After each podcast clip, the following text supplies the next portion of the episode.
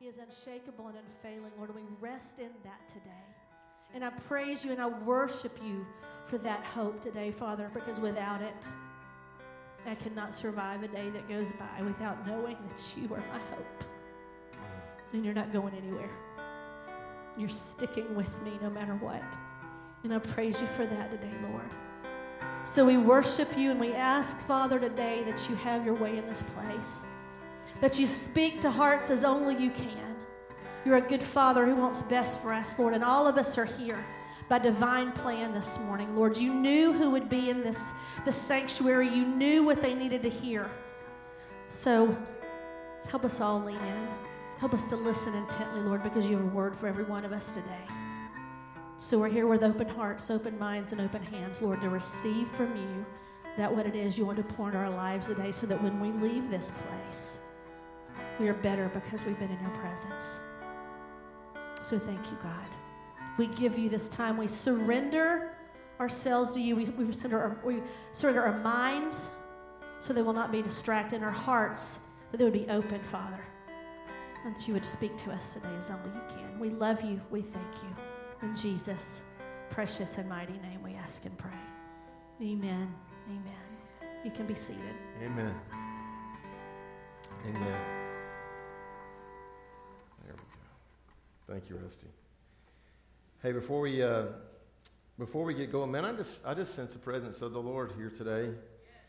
Um, man, maybe it's just because I'm in a good place. I know some of y'all didn't think I would be in a good place today, but I'm in a good place today. I, wanted to start today by just uh, saying thank you to many of you guys. Many of you guys have been praying for Dwayne over the last week. I, I, I go away once a year um, and just get by myself with the Lord uh, for a few days away from here and uh, just ask God to speak to us about what's coming up next year. And uh, it was it was interesting this past this past week. I was in uh, Cleveland, Georgia. Anybody been in Cleveland, Georgia? It's an awesome place, and I had a uh, the place I was staying uh, was just almost right in Cleveland, and I have a friend that pastors there, and I said, "Listen, the place I'm staying doesn't have a lot of internet access. It's really not conducive to work.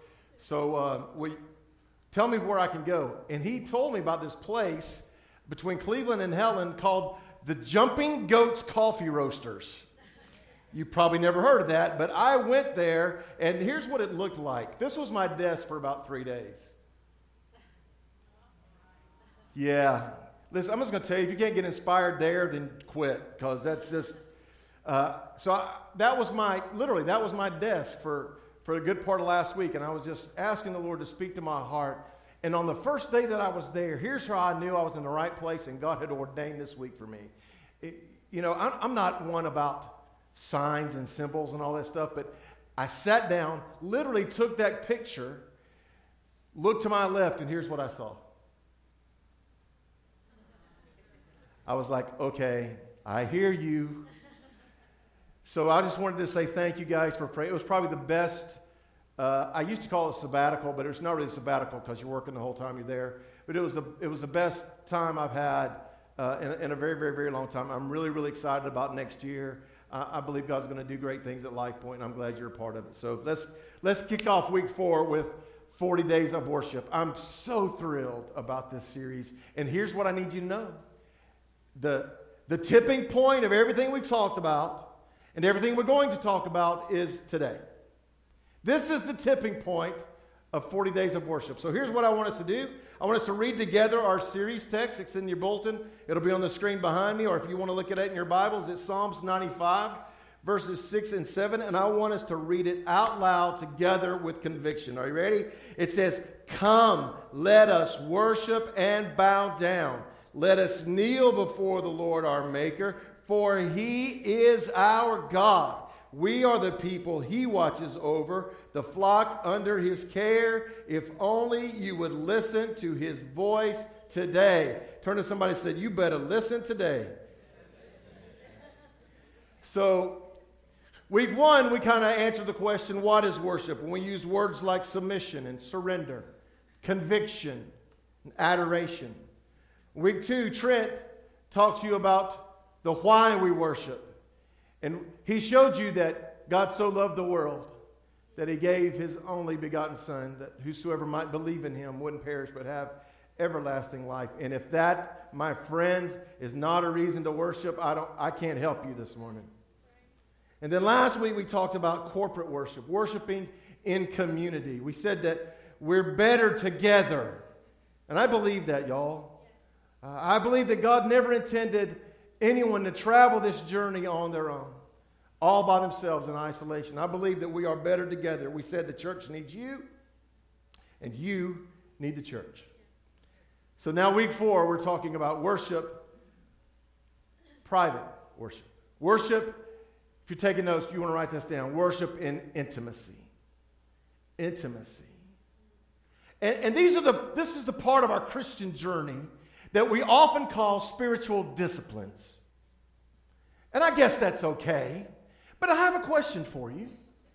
What is the relationship, the earthly relationship, that is most often repaired to our relation, compared to our relationship with Christ? The earthly relationship that is most often compared to our relationship with Christ. What is it? Your marriage. There are no marital disciplines, are there? I'm just wondering how my wife would feel if I said, I'm trying to discipline myself to be intimate with you. I'm going to say that's probably not going to be a positive conversation.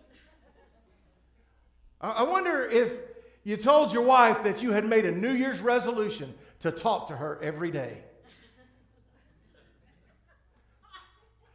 How's that going to work for you? Probably not, not so good. What if you needed an app on your iPhone to remind you to read your wife's text messages?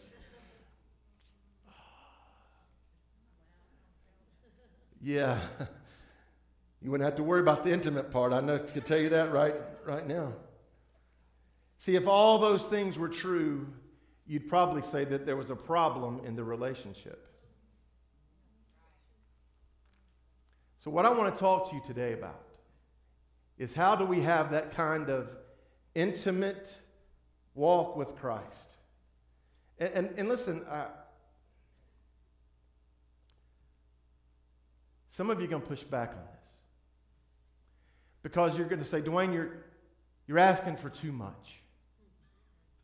It, that's, that's too big of a part of my life. That's too big of a commitment. That's, that's too radical of, of a religion.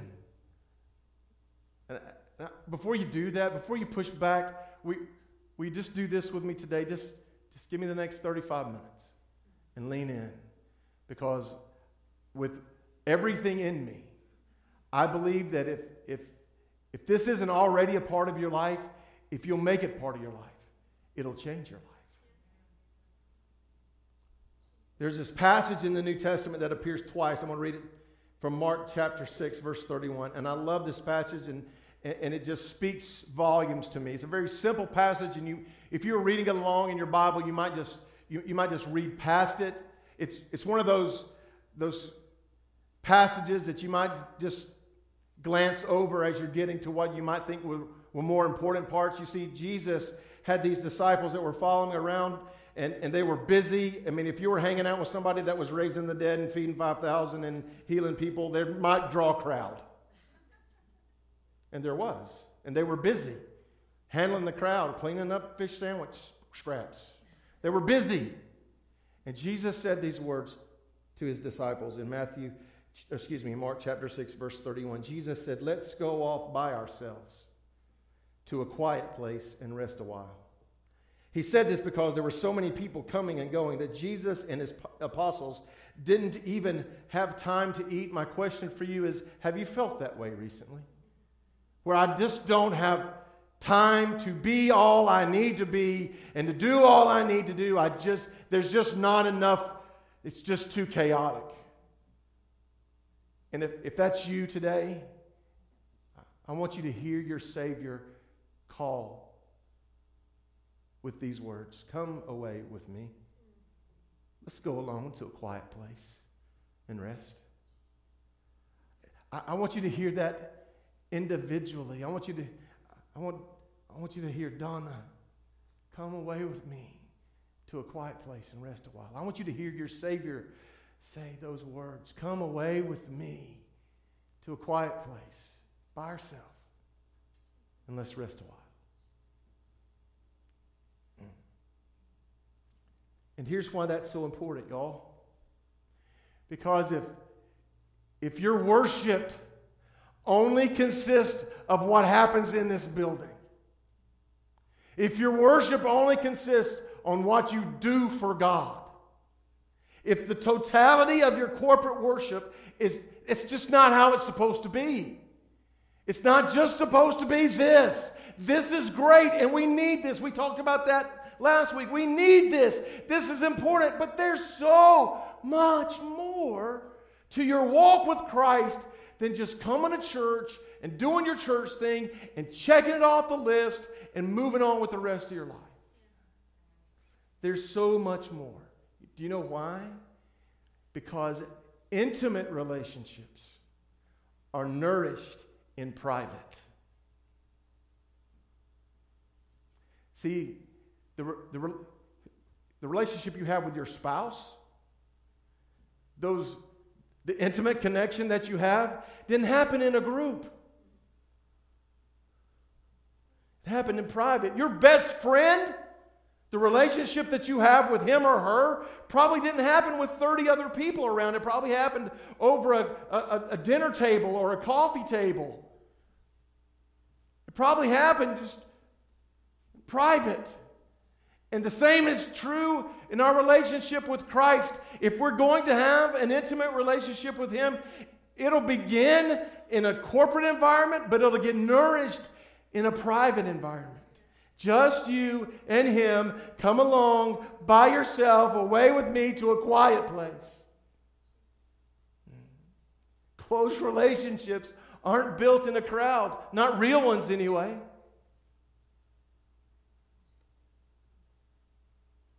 But that's what we do. You know what I've learned about my wife? See, here's, here's what I know to be true is I, I have relationships with other women besides my wife. Right? I, I have friends and I have family and I have church members that are female. I have daughters in law, and I have the most beautiful granddaughter that has ever been created. But I heard you. But what I have one wife one wife. And listen, I know her well, and she's not jealous, but I tell you what she doesn't want. She doesn't want to be bundled in with the, with the rest of the crowd. She wants to be set apart. She doesn't want to be a relationship. She wants to be the relationship. And can I tell you, that's, that's what Jesus wants from you today. He doesn't want to be, you write this down, he doesn't want to be a thing. He wants to be everything. He doesn't want to be a part of your life. He doesn't want to be something on your checklist, on your to do list. He doesn't want to be something on your trophy case. He wants to be everything. And that kind of relationship doesn't happen in a crowd, it happens in private. Christ wants to be the filter by which you see the rest of your world. See, Christ wants to be the filter that I relate to my wife through and that I relate to my children through. And He wants to be the filter that I relate to my job through and to my church through. He wants to be the filter. He doesn't want to be a thing, He wants to be everything. This passage in Colossians chapter 1, I, I, I want you to read along with me. And I want you to count the all things with me. Will you do that? It'll be on the screen behind me. He is the image of the invisible God, the firstborn of all creation. For by him all things were created in heaven and on earth, visible and invisible, whether thrones or dominions or rulers or authorities. All things were created through him and for him. He is before all things, and in him all things are held together. He's the head of the body, the church. He's the beginning, the firstborn from the dead, that in everything he might be preeminent. That word preeminent means supreme. He doesn't want to be second, he doesn't want to be something. He wants to be everything. For in him all the fullness of God was pleased to dwell. Man, that, that sounds really theo- theological. I want you to grasp that. In him all the fullness of God was pleased to dwell. Everything that God is was in Christ because Christ was God on foot. And that's who lives in your heart. And through him he, to reconcile all things, whether on earth or heaven, making peace by the blood of his cross. He created all things, and all things were created for him, and he reconciled all things to himself. He will not be content being a something. See, if you read that passage carefully, it seems to say that when he is before all things, he holds all things together. So I wonder if you, like I, have ever said, I just wonder why things are falling apart. Maybe because he's not before all things. And when he's before all things, guess what? He holds all things together. We say this word, this verse a lot around here. Seek first the kingdom of God, and all these things Christ doesn't want to be a thing. He wants to be everything. He wants to be that filter that you view every part of your life through. And here's what you're thinking What about those things in my life that I can't look at through the filter of Christ? What about those places I've been that I can't go through the filter of Christ?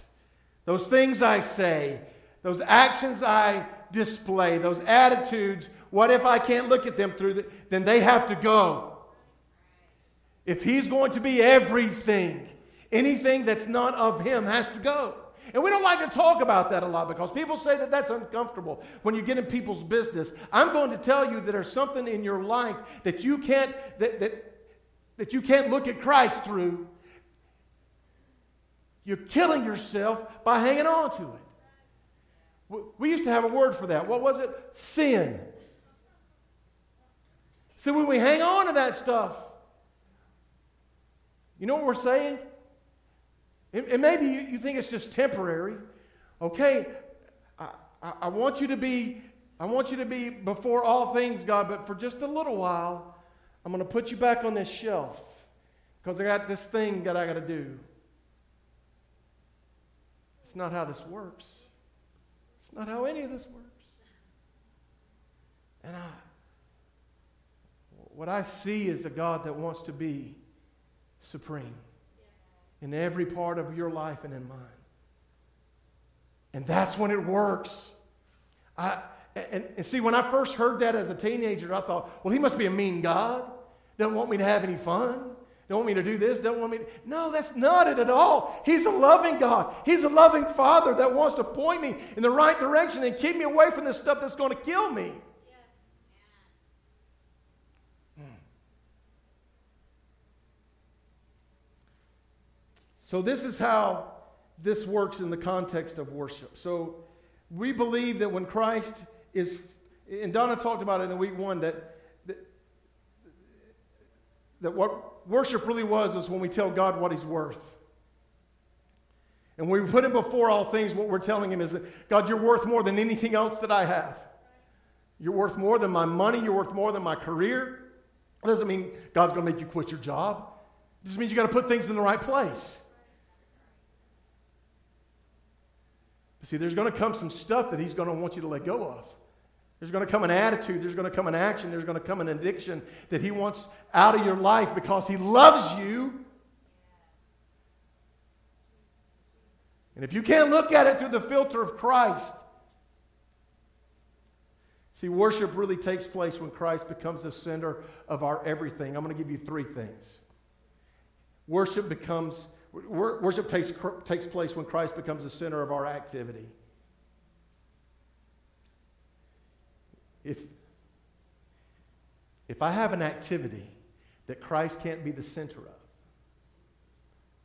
I probably don't need to be participating in said activity.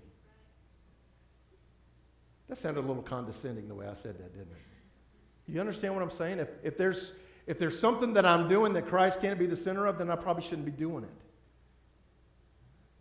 And, and I, don't, I don't mean this to be a legalistic sermon. I, I'm, I'm telling you that if, if we really want to develop this intimate kind of relationship where we come away with Him and rest and, and He holds all things together, then there's going to be those activities that He may want gone. And, and oh, by the way, this here's how it works. All of the stuff in my life, man, I, I ought to be able to place. And, and I had this idea that, well, if, if I sell out to Jesus, that means, you know, I probably don't need to do anything fun. I can't play golf. I can't watch Bulldogs football, which I'm not watching that anymore anyway. No, I'm just kidding. just kidding. Just kidding. Just kidding. Just kidding. And I, I'm learning that that's not the case at all. But what Christ wants to do is he wants to be the filter by which I do all of those things. We're watching the game yesterday. And uh, I, I, I, had a hat on. Uh, and when, I, when the game started, it was snug. And by the end of the game, it was three sizes bigger. It's probably not how I should have been behaving. So he needs to be the center of our activity. He needs to be the center of our activity. He needs to be the center of our attraction. In other words, if there's things I'm more attracted to than Jesus. Uh, this is how that might work. I'm married to Donna, but what if I'd rather look at somebody else? Yeah, I'm going to tell you how that would work.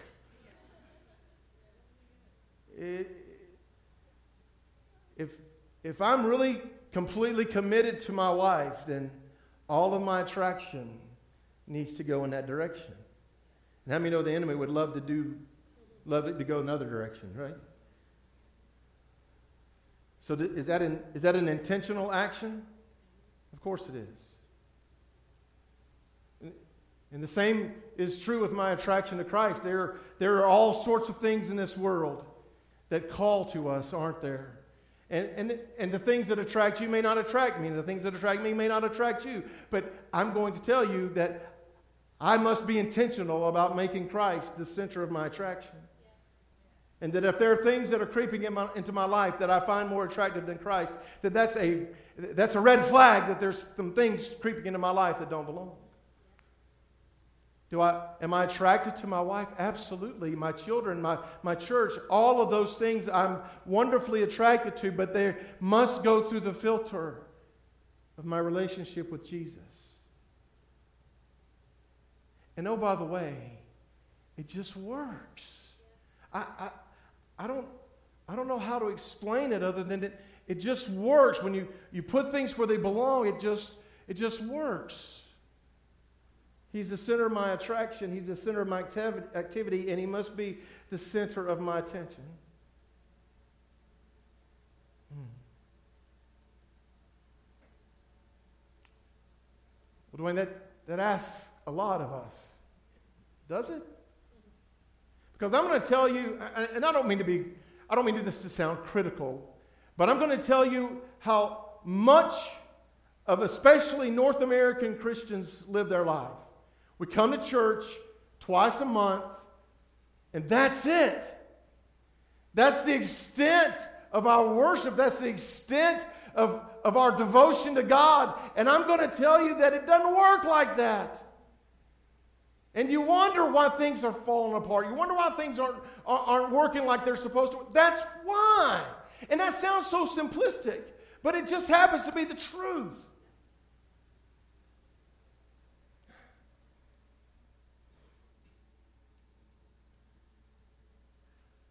I, I'm of the opinion that our, and you can write this down, that my worship in public should be an extension of my worship in private. Can we just all get honest with you, with each other? How many you ever come to church and went, I ain't feeling it today? You're afraid to answer, but everybody in the room has felt that before. I'm just not feeling it today. And, you know, we, and we do what we do. We go through the motions and we sing the song and we, you know, pretend to pay attention to the sermon and we shake hands and we go about it. I just didn't feel it today. I, I, I get it. It's, it's a big deal when, when you're sitting out there. It's a really big deal when you're up here. you know what I've learned in my own life? I, and you can do with this what you want to. If I'm connected to Christ on other days, then when I get here, my worship takes on a completely different dynamic. See, it's easy to come here and say, Well, I didn't like the song they sang. Well, guess what? You know, get your iPhone tomorrow morning by yourself and play whatever you want. I'm, I believe that when we worship God in private, when He's a part of our lives, and I'm going to give you some practical ways about that in just a minute. Uh, when we worship God in private, that when we gather together corporately, the dynamic changes. We, you, you walk in the room and you're, you're ready to connect to God with people who, who are worshiping God with you. It's, a, it, it's an extension of what happens in, in private and it's beautiful. So, can, can I just bust your chops a little bit? If you're ever in church, this one or any other one, and you're like, I'm just not feeling it today, just rewind your week and, and ask yourself how much time you spent with God before you got there on Sunday morning. That wasn't fair, was it? It, it matters, y'all. It matters. The, the time that we spend with God in private affects how we worship God corporately. In fact, I'm, I'm going to say it like this, and, and I hope this makes sense. Last week we talked about community worship. You, don't have a blank for this, but you ought to write this down. In community worship, we are the body of Christ. Right? In intimate, private worship, we are the bride of Christ.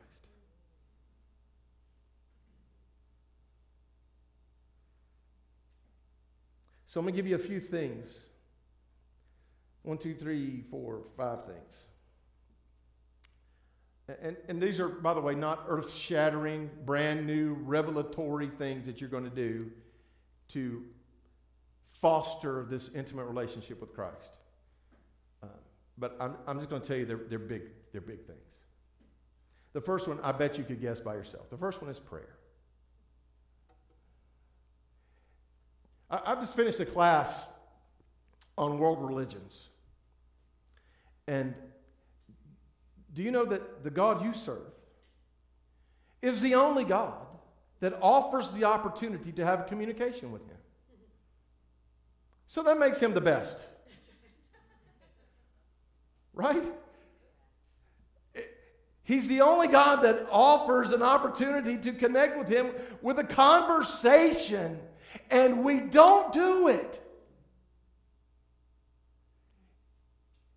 It's the God of the universe, the creator of heaven and earth, the one by which every speck of matter that has ever existed was created, and we don't have time to talk to him. When I say it like that, it just sounds silly, doesn't it? But how many of you, and don't raise your hand because I've said it too, well, I'd, I would, but I, I'm just so busy. I talk to Jesus, but I just, I'd have a devotion, but I'm just so, I'm so busy. Wow. Listen to your Savior say these words Come with me by yourself to a quiet place and rest. See, that to me that's really what prayer is supposed to be. You know, we have all of these formulas for prayer, and, and they're all valid, and I've taught them and I will teach them again. But here's what it really is it's when you go away by yourself with your Savior and rest and talk and love. And, and listen, you don't, you don't need a, a formula to talk to your Savior. I've, I've heard many of you complain. You're good at it. Just talk to him. He said, Cast your cares on me because I care for you. That stuff that you're that you're nervous about, that stuff that you're anxious about, be anxious for nothing, Philippians says. But by prayer and supplication, present your request to God. And here's what happens the peace of God that transcends understandings will guard your hearts and minds. But that's where it starts, is with prayer. You don't have to be anxious because you can talk to the God of the universe, and He's quite well to do something about whatever you're walking through. Man, I would challenge you today. Whatever you walked in this building with that's causing you to be anxious, hear those words. Be anxious for nothing, but in all things, present your request to God. And then the peace of God. How many could use a little peace? And then the peace of God.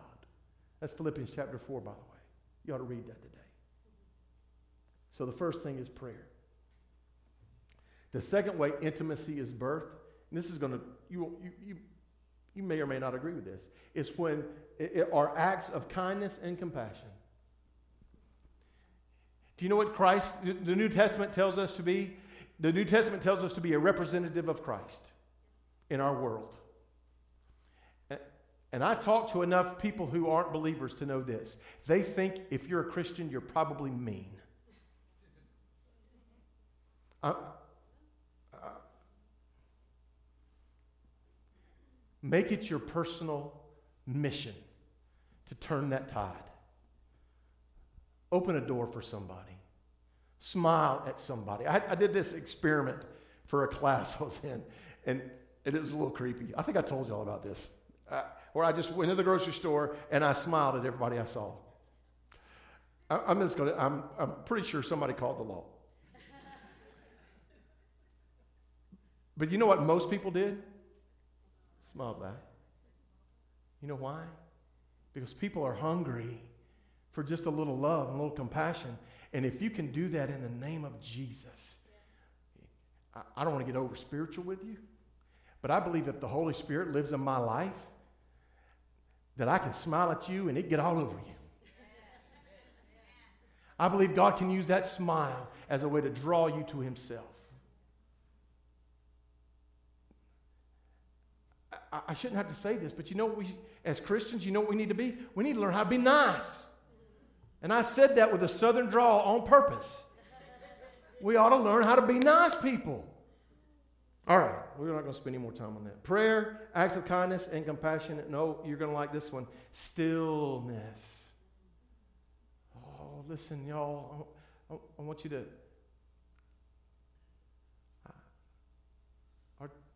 We're not a huge church, and I know a lot of you. And I know the schedules you keep, and I know, and I get it, and, and mine's pretty crazy too.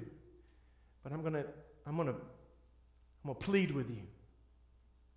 Man, you gotta find time in your week to be still. The psalmist said it like this Be still and know that I am God.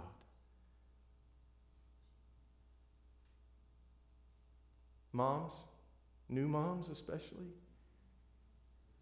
find a way to be still. I, I just don't have time. I'm telling you, you got to find time to be still. Because I'm, I'm telling you, the Savior's calling you today. Come away with me to a quiet place and rest. Dads, you're, I'm a provider. Yes, I know. I got to take care of my family. Yes, I know. You got to take care of you. The best way to take care of you is to guard your relationship with your Savior, and you'll do that in a quiet place.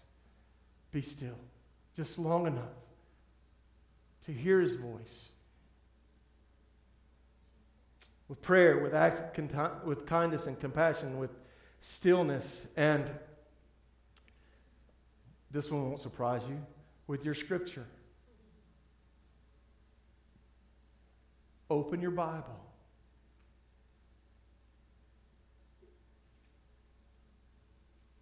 I, every time we talk about this, I go on a, a diatribe about how God spent 1,500 years, 40 different men and women put it together as a love letter to you. But I genuinely believe that. That, that book has stood the test of time. It, it, just kind of look at me for a minute. Because I, I want you to see the conviction in my face when I get ready to say what I'm going to say. I don't care what you're walking through. I don't care what sickness, I don't care what family issue you're walking through. I, I don't, and, and by, when I say I don't care, I'm, I'm not saying that I'm, I'm, not compassionate toward that. I'm saying that regardless of what you're walking through in your life, with your family, with your health, with your body, with your job, with your career, whatever you're walking through, you will find a source of strength and direction in the pages of that book.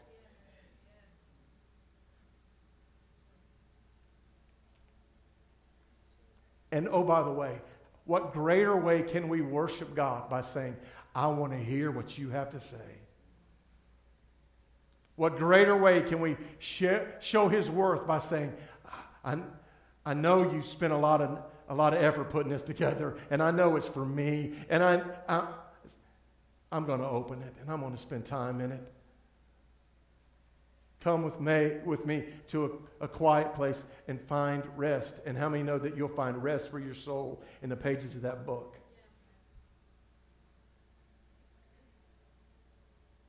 And lastly, I think intimacy is birth, not just in prayer, not just in acts of kindness and compassion, not just in stillness, not just in scripture, but when I share my faith.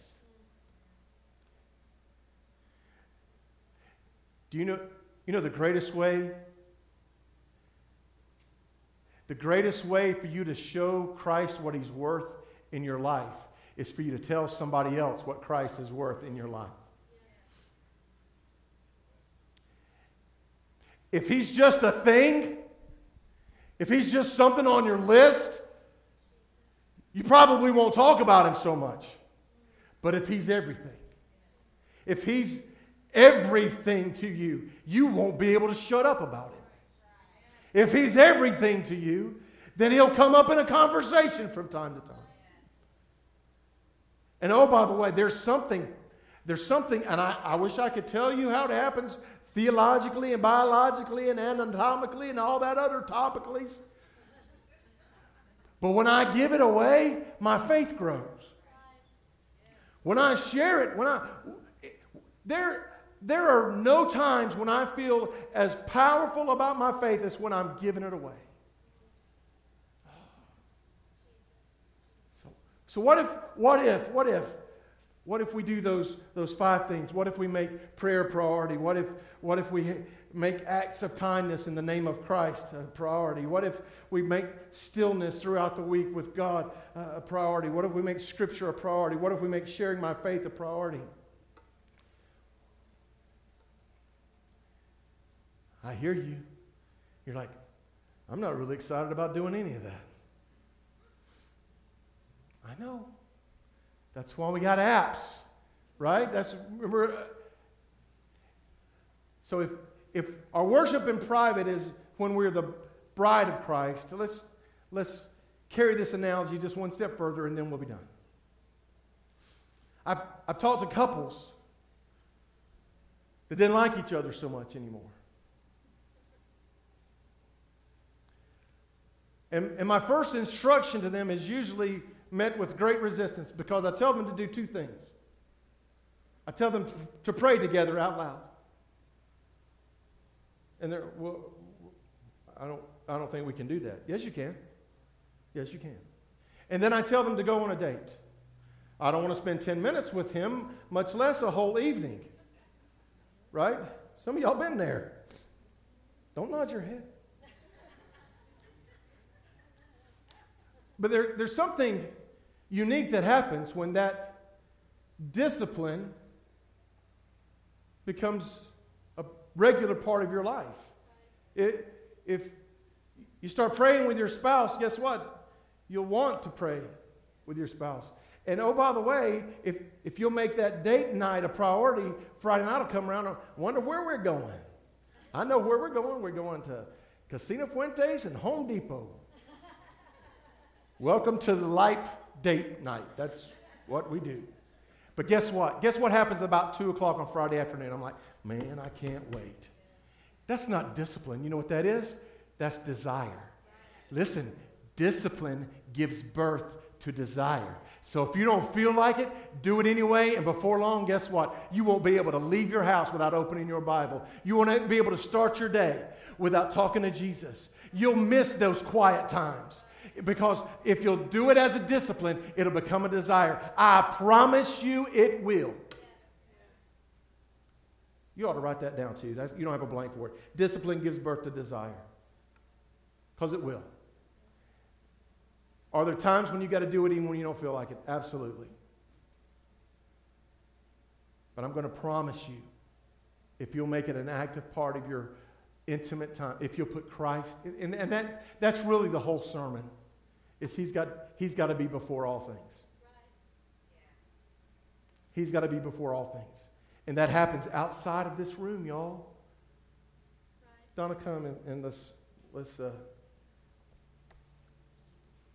I, I've been, I've been asking the Lord how to, how to finish this service because I, I had this unbelievable feeling in my heart, in my soul. That, that when I started talking to some folks today about coming away with Jesus to a quiet place, that that was just going to resonate with somebody. And that the idea, and Donna's saying about it, the idea of having this hope in, in the middle of hopelessness.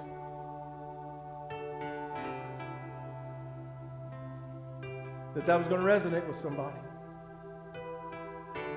So here's, here's what I want to do. Here's what's beautiful.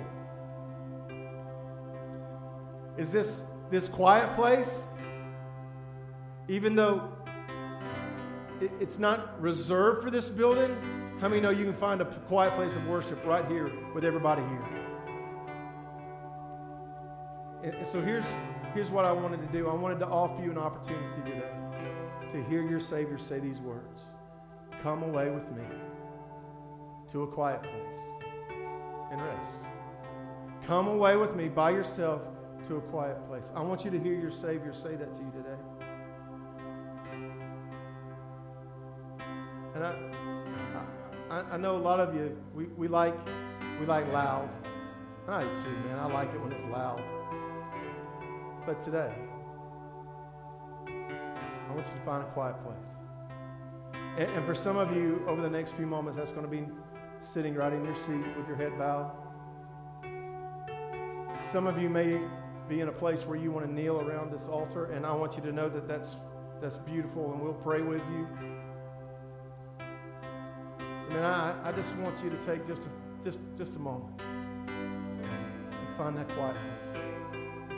Whatever it is that is, is causing you to feel hopeless, wherever that anxiety is, whatever that is, I want you to cast it on on Christ because He cares for you.